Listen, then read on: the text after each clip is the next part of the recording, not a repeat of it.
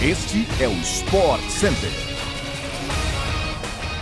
Olá, saudações fã do esporte. Chegamos para mais um episódio do Sport Center, o podcast que vai ao ar de segunda a sexta-feira, às seis da manhã, sempre com as principais notícias do esporte no Brasil e no mundo. Eu sou Edu Elias. Lembre-se de seguir nosso feed para não perder nenhum dos nossos episódios diários. Comigo, Glaucia Santiago. Tudo bem, Glaucia? Tudo bem, Edu. Beijo para você, para quem está conosco neste podcast. Ótimo dia para todo mundo. Estamos começando mais uma edição recheada de notícias quentinhas. Hoje, inclusive, temos a nossa edição extra à tarde. E você também pode nos acompanhar na ESPN e no Star Plus. Hoje são quatro edições ao vivo do Sport Center. 11 da manhã, 4 da tarde, 8 e 11 da noite. Então sobe o som que o nosso podcast está no ar.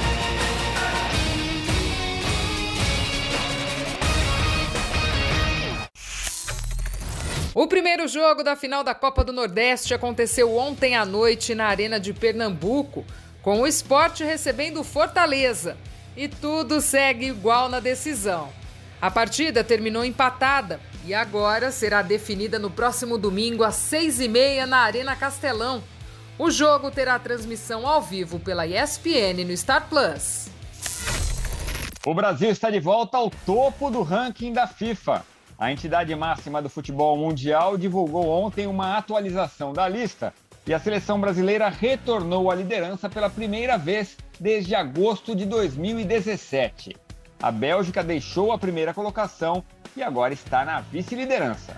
Atual campeã da Copa do Mundo, a França está na terceira posição e Argentina e Inglaterra completam o top 5. A atualização do ranking de seleções foi feita para definir os potes para o sorteio dos grupos da Copa, que acontece hoje a partir da uma da tarde, horário de Brasília. O sorteio terá cobertura em tempo real no espn.com.br e no YouTube da ESPN. Ai, ai, ai, a hora da sorte entrar em campo.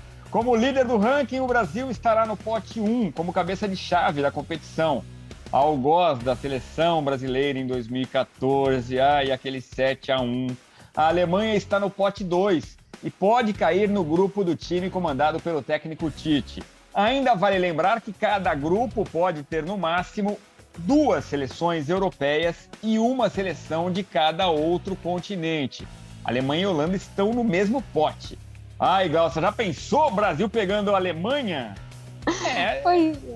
Assim, passam dois, né? Quer dizer, dos quatro passam dois. De repente pega a Alemanha e outras duas babas, aí passar com tranquilidade, né? Mas é melhor não ter a Alemanha no caminho, né? Se der para escolher, né, Edu? Se for um grupo mais tranquilo, para passar também sem muito sufoco, seria maravilhoso. Mas, por outro lado, também pegar seleções assim é bacana para a gente assistir, para a gente ter grande jogo, para a gente ter aqueles grandes atletas em campo tem os dois lados, né? Mas você é. lembrou bem, passam dois. O Brasil segue nessa Copa com toda certeza. Avança é, mas... na fase de grupos. O, o, bom não pode pegar, por exemplo, a Alemanha e a Holanda, né? Isso já é, um, uma coisa é. legal para nós, assim. É, mas que, que, não tenhamos grupo da morte com o Brasil. É melhor, mas, mas você tem razão. De repente é um jogo que pode até perder, de repente, e sem cair fora da competição, né? É, mas que seja uma primeira fase boa para o Brasil ganhar ritmo, isso é o mais importante, né? Com certeza. E avançar nesta Copa do Catar. O russo Daniil Medvedev foi derrotado ontem no Masters 1000 de Miami e está eliminado da competição. O número 2 do mundo perdeu para o polonês Hubert Hurkacz, atual campeão do torneio. Com a derrota, Medvedev não conseguirá retomar a primeira colocação do ranking da ATP. Sorte do sérvio Novak Djokovic, que não foi a Miami, mas vai continuar como o número um do planeta, já que Medvedev precisava chegar pelo menos às semifinais da competição para retomar o posto que ocupou rapidamente em 2022. Quem se classificou à final do campeonato ontem foi a japonesa Naomi Osaka, que venceu a suíça Belinda Bencic nas semifinais e joga a decisão neste sábado. As semis na chave masculina do Masters 1000 de Miami você acompanha hoje, também ao vivo, às duas da tarde e às oito da noite. Tudo pela ESPN no Star Plus. Basquete, o Los Angeles Lakers segue na luta por uma vaga no play-in da NBA. mini torneio que vai definir as últimas vagas aos playoffs da liga.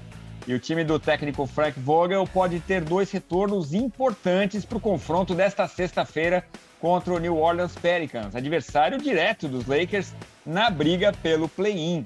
Fora desde o dia 16 de fevereiro com uma lesão no pé direito, Anthony Davis planeja retornar às quadras hoje contra o time de New Orleans. Segundo informações da ESPN americana, a decisão sobre o retorno do pivô será feita na hora da partida.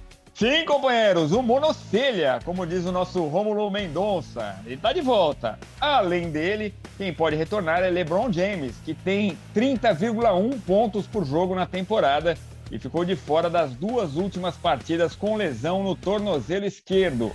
Por conta dos problemas físicos, as duas estrelas atuaram apenas em 21 jogos nesta temporada. Depois do confronto desta sexta-feira, os Lakers voltam a jogar no próximo domingo, quatro e meia da tarde, contra o Denver Nuggets. Partida que você acompanha ao vivo pela ESPN no Star Plus. Chegamos ao fim a mais uma edição do podcast do Sport Center. Hoje à tarde ainda tem aquela edição extra, hein? Oba. Ótimo fim de semana para vocês. A gente se encontra. Um beijo, Edu. Até a próxima, amigo. Valeu, Glaucia. Uma boa sexta-feira para todo mundo e com mais informação à tarde.